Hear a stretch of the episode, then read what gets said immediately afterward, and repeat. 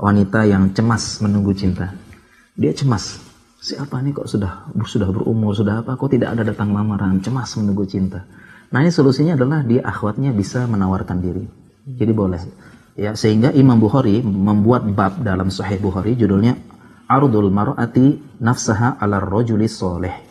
Bab seorang wanita menawarkan dirinya kepada laki-laki yang soleh. Dan ini hukumnya boleh. Ya, hukumnya boleh karena Imam Bukhari membawakan tadi bab tadi ya, judul babnya, dan beliau membawakan hadis yaitu ja'at imra'atu ila Rasulullah sallallahu alaihi wasallam ya kemudian ta'ridu alaihi nafsaha. Datang ya, seorang perempuan kepada Rasulullah sallallahu alaihi wasallam, dia menawarkannya, Rasulullah mau nikah sama saya enggak? Bahkan di depan para sahabat.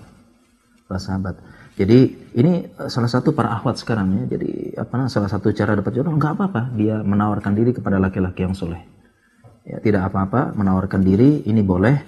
Tapi memang ya para akhwat ini ada satu kendala, yaitu rasa malu yang besar. Malu Ustaz menawarkan diri gitu ya. Solusinya adalah kita lihat ikhwannya benar soleh apa enggak. Jangan-jangan solehnya soleh-solehan gitu. Soleh sosmed. Ini mohon maaf ya, soleh di sosmed gitu. Soleh postingannya doang soleh gitu ya, tapi aslinya Masya Allah gitu. Astagfirullah gitu ya. Ya, jadi bilang ya, kalau akhwatnya benar-benar soleh, kemudian sampaikan kepada ikhwan tersebut ya, saya menawarkan diri pada engkau, kalau memang serius ya silahkan datang ke bapakku. Sekiranya engkau tidak berkenan, tolong rahasiakan. Cukup saya, engkau, dan Allah yang tahu. Gitu. Begitu caranya para ikhwat, para akhwat ya. Dan lihat ikhwannya, kalau ikhwannya soleh, dia akan menyembunyikan.